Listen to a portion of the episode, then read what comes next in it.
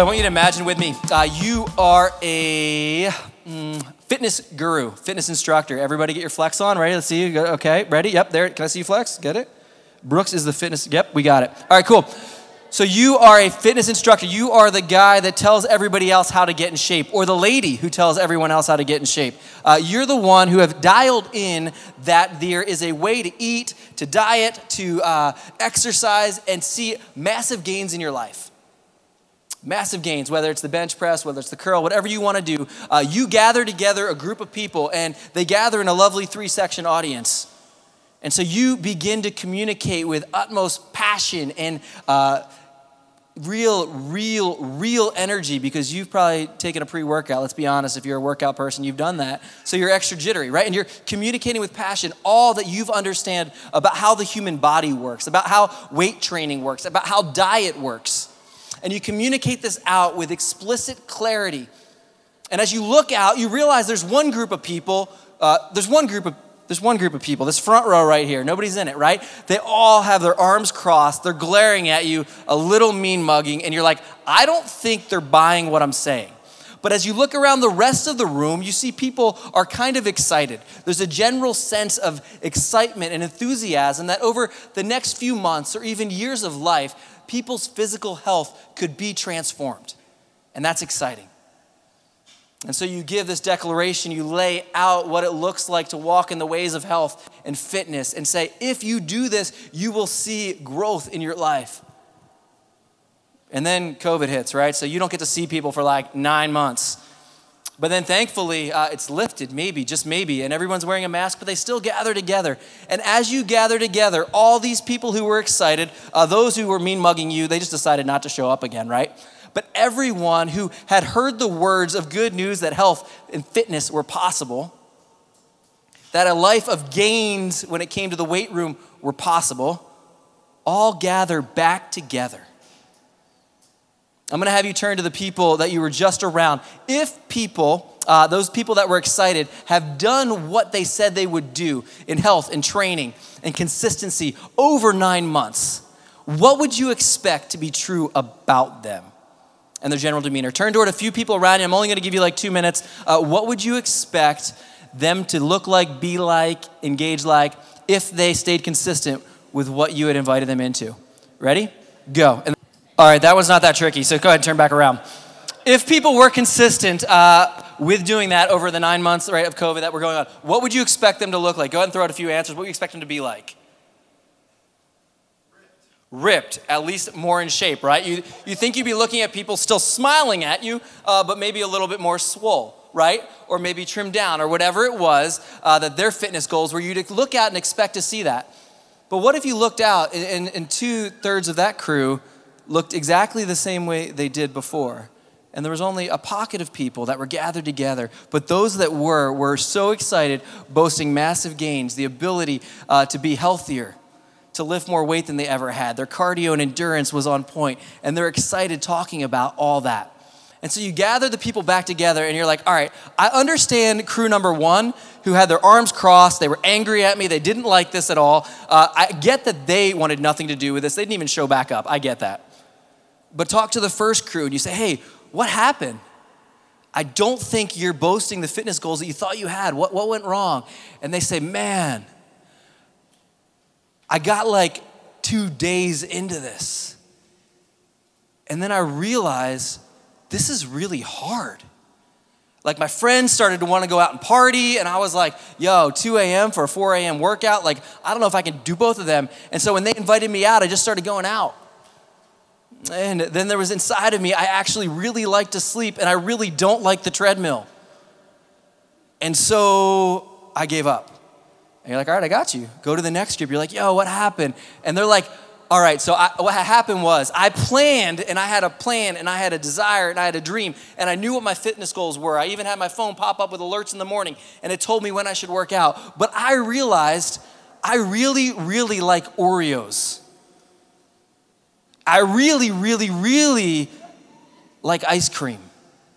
And I really, really like Netflix more than I like doing bench presses. And you're like, oh, well, that makes sense. And then you go to the final group and you're like, what did this look like? And they're like, man, we just worked the program. We did exactly what you said when you said to do it. And because of that, they boasted gains and the ability to be fit in the way that you described 10, 20 times what they would have ever expected. Now, that story um, is very much like the one Jesus is going to tell us. Uh, we don't have a whole lot to do with agrarian societies right now. A lot of us aren't agricultural people who plant and harvest, but many of us have started a diet or started an exercise regimen and not stuck with it very long. And so the story Jesus is going to tell in Luke 8 is very much like that one I just told you. Uh, the point of it's pretty simple but the effects of it will forever shape our lives if we come under it. Uh, Luke's going to invite us to understand or stand under this story. And the idea of standing under something or understanding something is literally, uh, in the language, that you yield to it. That there's, there's a bigger story, a bigger narrative, uh, something else that's true that causes us to yield what we were currently doing or how we were currently living. Uh, I drive a Ram 1500, and it's like that coming at a Prius. When we uh, meet at an intersection, that Prius almost always yields to my truck, uh, especially if they're supposed to because of traffic symbols. Like, like you look at it, you're like, well, that truck is going to do this for me, right? But then if I pull up alongside like an F 550, you know, I'll hit the brakes a little bit and let him do his thing because he's a little bit bigger. That the idea of understanding is to stand under or yield to and obey this bigger story. So think about that. It's not just mental comprehension, but actually yielding to something else, to give way from what we were doing to something else that catches us up in there. So we're going to be in Luke 8. And uh, if you guys want to read with me, you're welcome to. Uh, I will have the words on the screen for you as well. Um, and so you're welcome to do that. Uh, after this, so Jesus was doing other things, uh, Jesus traveled about from one town and village to another, proclaiming the good news of the kingdom of God. So he's declaring good news, uh, our series Kingdom Come. The kingdom of God is here. It's not just someday, but the reign of God is breaking into the world right now. That God is beginning the work he had always promised to do to make things right again, to bring healing and hope and restoration and reconciliation into this world, uh, not just another world someday out there in the future. And some of the women who had been who had been cured of evil spirits and diseases, Mary called Magdalene, from whom seven demons had come out. You just throws that in there. You can be sure that's a story. Joanna, the mother of Chuza, the manager of Herod's household, a woman of power, Susanna, and many others. These women were, help, women were helping to support them out of their own means. And so while a large crowd was gathering around and people were coming to Jesus from town after town, he told this parable. A parable is like an extended metaphor. A farmer went out to sow his seed. And as he was scattering the seed, some fell among the path and it was trampled on, and the birds ate it up. Some fell on rocky ground, and when it came up, the plants withered because they had no moisture. Other seed fell among the thorns, which grew up with it and choked out the plants. Still, other seed fell on good soil, and it came up and yielded a crop a hundred times more than was sown. Uh, as you hear this story, uh, maybe if you've heard it a bunch of times, you're already starting to figure these different things out. Uh, listen to this. If you're hearing this the first time and you're thinking in an agrarian society, how do I plant and have crops come out? Your heart actually, and your mind and your curiosity actually go to the final one because you're like, oh, this is exciting. When this farmer sowed seed, he had a massive crop come about. I was thinking about this the other day when I had bare spots in my lawn and I was mowing it, and I was like, man, I am really excited for these patches where it came through real thick and green. Like, I love that. That's, that's incredible, and it looks good, right? How much more if this was my food or my money? This is just for me to enjoy. If that was my crop, how much more would I be excited about that? So, just hear this good news first. Um, the kingdom the, the seed is the word of the kingdom, right? Jesus announcing this, it will absolutely produce a harvest. Like the kingdom of God is unstoppable, the king is unshakable. There will absolutely be change in this world. New creation will come. Nothing can thwart that. God will do exactly what he set out to do in your home, in your life, in Mesa, around the world. Eventually, all of creation being wrapped up and being made right. Like that's his promise. And in Jesus' story, he's saying that'll take place. But his disciples come to him in just a little bit. He ends his speech, right, saying, when he said this, he called out, Whoever has ears, let him hear. Like if you, if you get it, you get it. If you want to be tuned in and figure out what I'm saying, like if you can understand what I'm saying, pay attention, please. And so his disciples asked him, we're going down to verse 9, uh, what this parable meant. And he said, The knowledge of the secrets of the kingdom of God have been given to you, but to others I speak in parables. So, and then he quotes Isaiah, uh, though seeing they may not see, though hearing they may not understand. He says, I'm saying this in this way so that everyone who, who wants to be tuned in, who wants to stand under this, who wants to learn, can get it. But everybody else who's just here shopping around, who doesn't really care about me, who doesn't have any connection to this, that doesn't want to, and they're here for something else, it's going to go right over their head. Which seems kind of harsh, right? But that's what he says. We'll keep going. He says, This is the meaning of the parable. This isn't one of those ones that we have to wonder about. How do we translate this, or what does this look like? He literally tells us. Uh, this is the meaning of the parable. The seed is the word of God. Uh, those along the path are the ones who hear, and when the devil comes and takes it away, the word from their hearts, so they may not believe and be saved. Uh, those on the rocky ground are the ones who receive the word with joy when they hear it, but they have no root. They believe for a little while, but in the time of testing, they fall away. The seed that fell among the thorns stands for those who hear, but they go on their way. As they go on their way, they are choked by life's worries, riches, and pleasures, and they do not mature. But the seed on the good soil stands for those with a noble and good heart, who hear the word and retain it, and by persevering, produce a crop. Uh, this one comes at us with a little bit of simplicity, but a lot of punch. And so I'm just going to walk through each of these soils because Jesus says uh, the point of this one isn't even so much about the crop at the end. Yes, that's going to happen. Uh, it's not even, maybe your Bible says the parable of the sower. It's not so much about the sower, though Jesus is the hero of not only the Gospels, but all of the Bible. And it's all pointed to him as he is the hero of it all. But this particular story is actually about us and the kind of heart that we bring to hearing the Word of God. And so if you're in the sound of my voice, this is for us today as well. How do we come in and listen to the good news of Jesus? Is it with an eye roll, arms crossed, brushing it aside, not letting it to penetrate down? That would be the first soil, right? That that came along the path. The soil, the first soil is a hard heart.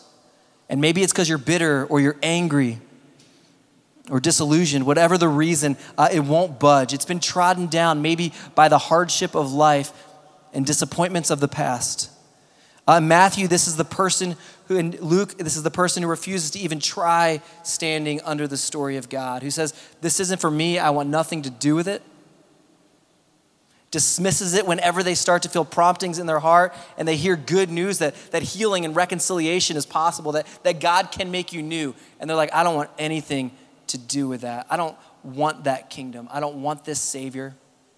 I want a different one. And the reality is, when we come in with that posture, what, what Jesus is describing is that then the enemy can just come and take those, those words of the kingdom as if they were seeds.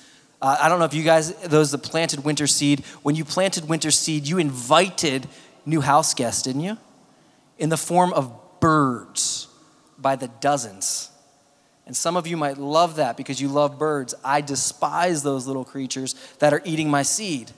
Uh, you can ask my kids if and my yep, my uh, Kaylee Ann is not a big fan of this because I like she's like you're gonna you're gonna break the window one day because I like bang on the window to scare him right. And at the beginning of seed season, that works. Like I bang on the window, and there's been a few times I switched my rings to the koala ring right instead of the metal one because I thought I really broke it one time. I was like, bam, and the birds took off. Now they just stare at me. They like I bang on the window and they just kind of look at me, throw a wing up, what up, and then keep eating the seed. So they make me come outside and even then, sometimes they just like kind of stare at me like, you're going to come all the way, I'm going to make you come over here. And so I have to walk all the way over. But what those birds are doing, right, is they're eating that seed and making it so that it cannot go into the soil. It will never germinate, it will never grow. And Jesus says, if you have ears to hear, some of our hearts are like that, and that is not good because the word cannot penetrate down. Uh, the second type of soil is rocky soil. And this is a little bit more maybe of a, of a shallow heart. And in Palestine, they would have absolutely known uh, what it was to have rocky soil. The soil that they try to grow things on all throughout Israel is not known for being fertile these days. Uh, the, different Muslim um, storytellers tell the story about how Allah had given two angels bags of rocks to fly over and scatter rocks throughout the whole world. And that was what he was going to do. And so this is just the way they look at their land.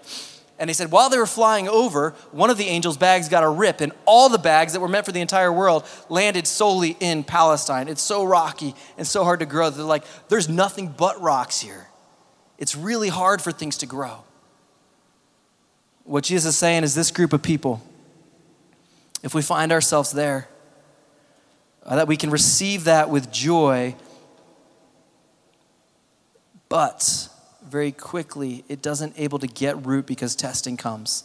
The sun comes, heat comes, life situations come, and what was received with joy and excitement and uh, even enthusiasm, hands up, yes, Jesus, let's roll. As soon as life comes at you and you realize that Jesus is not just about your best life now, but you're actually going to face times that test whether or not you trust Jesus or you still trust your money, whether you trust Jesus or you want to trust a relationship to make you whole, whether you trust Jesus or you're going to trust a religion to fill what's lacking in your life. Those testings come from the outside, our own hearts that have been built on these other idols for so long, where we look to something to give us identity, value, and meaning. It comes back and he says that that's a group of people, it withers away. A temporary elation will not prepare us for the times when the commitment is tested, and it will get tested. Uh, we will get sick, we will lose jobs, we'll find ourselves in fields of isolation and have to ask, Do I still trust God and what He's doing in new creation right now? Or do I go back to trusting myself and some of the other ways I learned to walk in this world? It's going to be hard at times. Uh, Jesus absolutely knew that. And so he's preparing his followers to say, hey, there's going to be those that want nothing to do with it. There's going to be those that get really excited about it and then peel away just like rocks are in the soil. It can't get, it can't hold the weight of it. And when something can't hold the weight of it, if it's tested, some of you uh, might remember in school you have to do those like different weight tests where you build like bridges with popsicle sticks, uh, and then you have to put weights on it and see like it's testing. I don't know. We did it in math class apparently, but it's a test if you can build enough glue. I mean, I just used Gorilla Glue, not what they told me to use, and it worked a lot better. Um, until the teacher's like, "Wait, that's not breaking at all. What's going on?" I remember one time we were, uh, I was in New Jersey teaching, and uh, we had pews there, the old school ones, that were lined up around. And uh, there was, my sister was sitting in the back right hand side with her kids. And so she weighed a whopping, like, I don't know, 120, and each kid was probably like 20 pounds. So, like, not very much. But uh, that pew that day was going to be tested. And here's what I mean. They were all sitting on the pew. I'm, I'm sure preaching a killer sermon, right? Like, and right in like the high point leading in. And all we hear is crack and the pew literally buckles in half and they all like topple in towards each other. And so, one, I was so glad it was my sister and not the lady who usually sat there. But that pew that day was tested. There was weight on it. Will it bear the weight of these human beings on it? And the answer was no. Uh, our faith will have the same thing happen that there will be situations that stack up and they will force us to say, Do I still trust God in this moment? Or don't I? And there'll be times, hear this, fam, when we buckle because our faith is in something other than Jesus. The good news is that we can still turn to Jesus. That's not like one buckle and done. But the invitation is to have a faith that is able to produce fruit. Third soil, we'll keep rolling. This is the thorny one. And this is a divided heart. Uh, we will always hear this, we will always make decisions in line with what we actually love. As human beings, we're primarily uh, uh, beings who desire, not beings who think. Uh, we're not sticks that walk around with a little brain on top, but we're beating hearts. And that's why God always comes after our desires and our hearts. And hear this He gave us lots of desires that are really good. Uh, those of you that love food, God gave you that desire. And like that's the beauty. We get to cultivate hidden potentials of flavor and see what he can do with that, right? Those of you that artists, like he gave us that desire for beauty, to mix colors and textures and patterns and styles to enjoy and enhance like what he's created. It's beautiful. Those of you that love friendships, God made us for relationship. And so that's a good thing. Those desires are not bad. But when those good things become God things, when those, when those things that were created become more important and more desired than the Creator themselves, what we were made to wrap all those desires up into collapse on us. Our desire for money or jobs or employment or promotions or new houses or cars or spouses or boyfriends or girlfriends or friends or grades will never be able to support the weight of our life. When we orient all of life around that center, we will always be left wanting. And he uses that incredible imagery of thorns that come up around and choke out the life of the plant because the cares are just too many.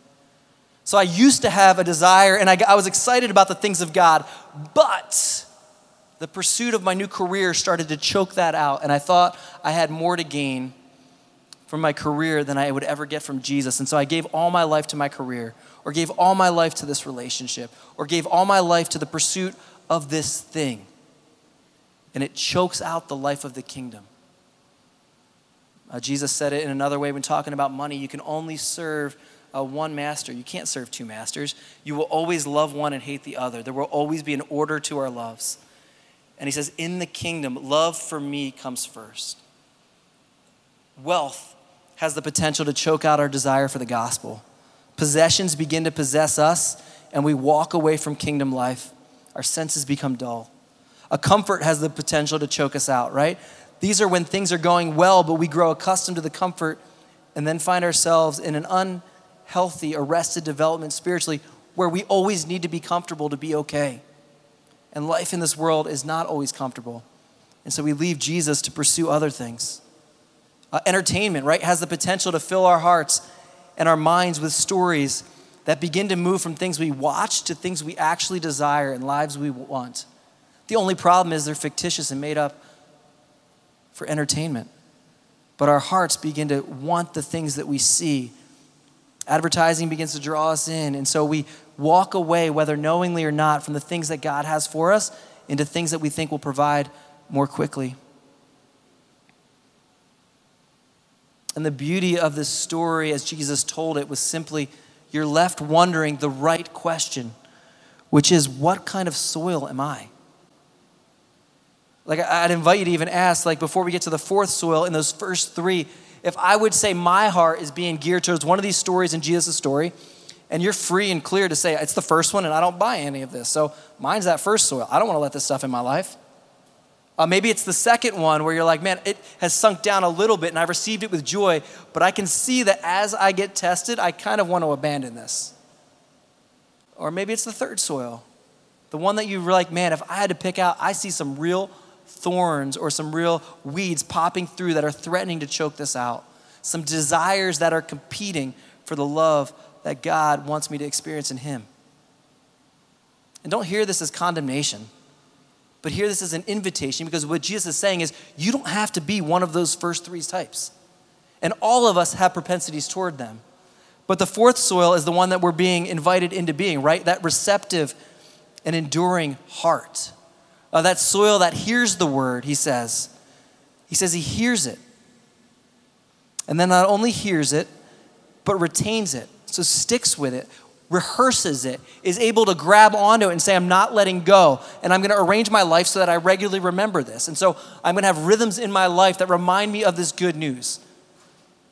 In community with other people, that's what I want to do. So that I remember this and retain it. And then he said, and by persevering, produce a crop. As we look out, that's, that's the heart that he wants from us. Uh, imagine what happens as 20, 30, 40 adults just take this seriously. As kids who are in schools take this seriously as they're with their friends and say, I actually want to stand under God's story and I want my life to be shaped most by that. And I want to extend what it invites me to extend to others. And all the things that we've been talking about for the last six weeks, I want to actually embody those. Like, I don't want to just have it in my head, but I want to be able to think through it. The first thing is to receive that good news of the kingdom. Say, Yes, I want that. Like, I, like I, I hear that, I've heard it taught, that it's a kingdom of generosity, of justice, of provision, of healing, of restoration, of reconciliation, of us loving our neighbor even in the hardest times and loving our enemies. Like, that's the kind of person I want to be. I believe that God was that for me, and I want to extend that to others. We receive it, but then catch this we act like it's true. It's not enough to say, you can't say I understand it, but I don't shape my life by this. Uh, one of my favorite examples I've been given to Valerie as we met was talking about gravity. I was like, yo, we all believe gravity. And this is, the, this is the way we're supposed to believe this story. We all believe gravity. How do I know we believe gravity? Nobody jumps off the roof of the building. Like, if you did not believe gravity, you best believe you would find this high roof and you would go for it to soar, right? But gravity is something that we don't really mess with. Like, nobody's like, eh, maybe not today. Gravity's true sometimes, but not today. I have a better way. I float. And then go for it. We don't do that. Why? Because we truly understand that gravity wins. What if we believe the same resolute way that the kingdom of God is actually here and the life that we are being invited to live is an abundant life that starts now? That God will make a change in us and then work through us. And kids, Gravity is real. Don't go off the roof. I feel like we have to add that in there. Uh, the other pieces, just to add them on at the very end, these are around the text. Uh, to one, receive the word of the kingdom. To two, act like it's true because it is. Three, in community. Uh, he starts off this text talking about the community of faith that was diverse, that was made of men and women, of people of all echelons. Like, we don't get it, but the woman who was demon possessed did not usually mix it with the head of Herod's household, who did not usually mix it with a traveling rabbi. But this community that he had around was all there because of grace, and they would regularly rehearse and remember the good news that Jesus is king. And then they did it in full view of the world that was watching. A God has always rescued people, not just for the benefit of yourselves, but for the sake of the world of Valerie, right? God has called her to himself, not just for her, but that she would be good news to others and sent with the Spirit to be a loving presence in the life of others. And then lastly, there's, there's a piece to this that's rinse and repeat. Uh, this isn't just a one time thing. But as he said, those that stick in it, that retain it, that grasp onto it, that don't just have today changed by it and tomorrow changed by it, but who build day upon day, week upon week, month upon month, year upon year, a beautiful crop comes out of that. And we want to live lives that are fruitful, that are to the benefit of our communities and others, that enjoy God together for the sake of the world. And that's the invitation of this as we wrap up our Kingdom Come series to enter into this way of life that Jesus described, to understand it, right? To, to yield our life. In that story, by the way, our life is the Prius. God's story counts as the semi truck that we yield to in the most loving way possible. So I'm going to pray, and then we're going to be welcome to the table in just a second to remember all these things uh, through the gift of food. Uh, Jesus, we are so grateful. Uh, we're grateful that you love us, grateful that you chose us, grateful that you rescue us, grateful that you continue to speak to us and so confess, even as a community, that there's so many times uh, that we fail to remember the things you've spoken or live the lives that you've invited us to live. And so we ask that you would speak again. Uh, words of hope, of freedom, of healing, of forgiveness to our hearts. God, if there's friends here who have never even heard this good news, that you would uh, speak to them, help it to, to linger in their hearts, questions to be asked. Is there a better life, and could it really be found in Jesus? For those who have tried religion and be, been disappointed, I pray that you would show them that they might have tried religion, but they never tried you. And Jesus, for those that maybe have come and were doing the best to be that kind of good heart, good soil, I do ask that you would continue to churn up the pockets in our lives where we want to trust other things or we'd start to grow. God, would we be men, women, and children who joyfully enter into our role in your story. And would we again and again make decisions that are line with your kingdom? And that we'd pray with Jesus, not our will, but yours be done. Uh, we ask this in your name, Jesus. and by the power of your Holy Spirit. Amen.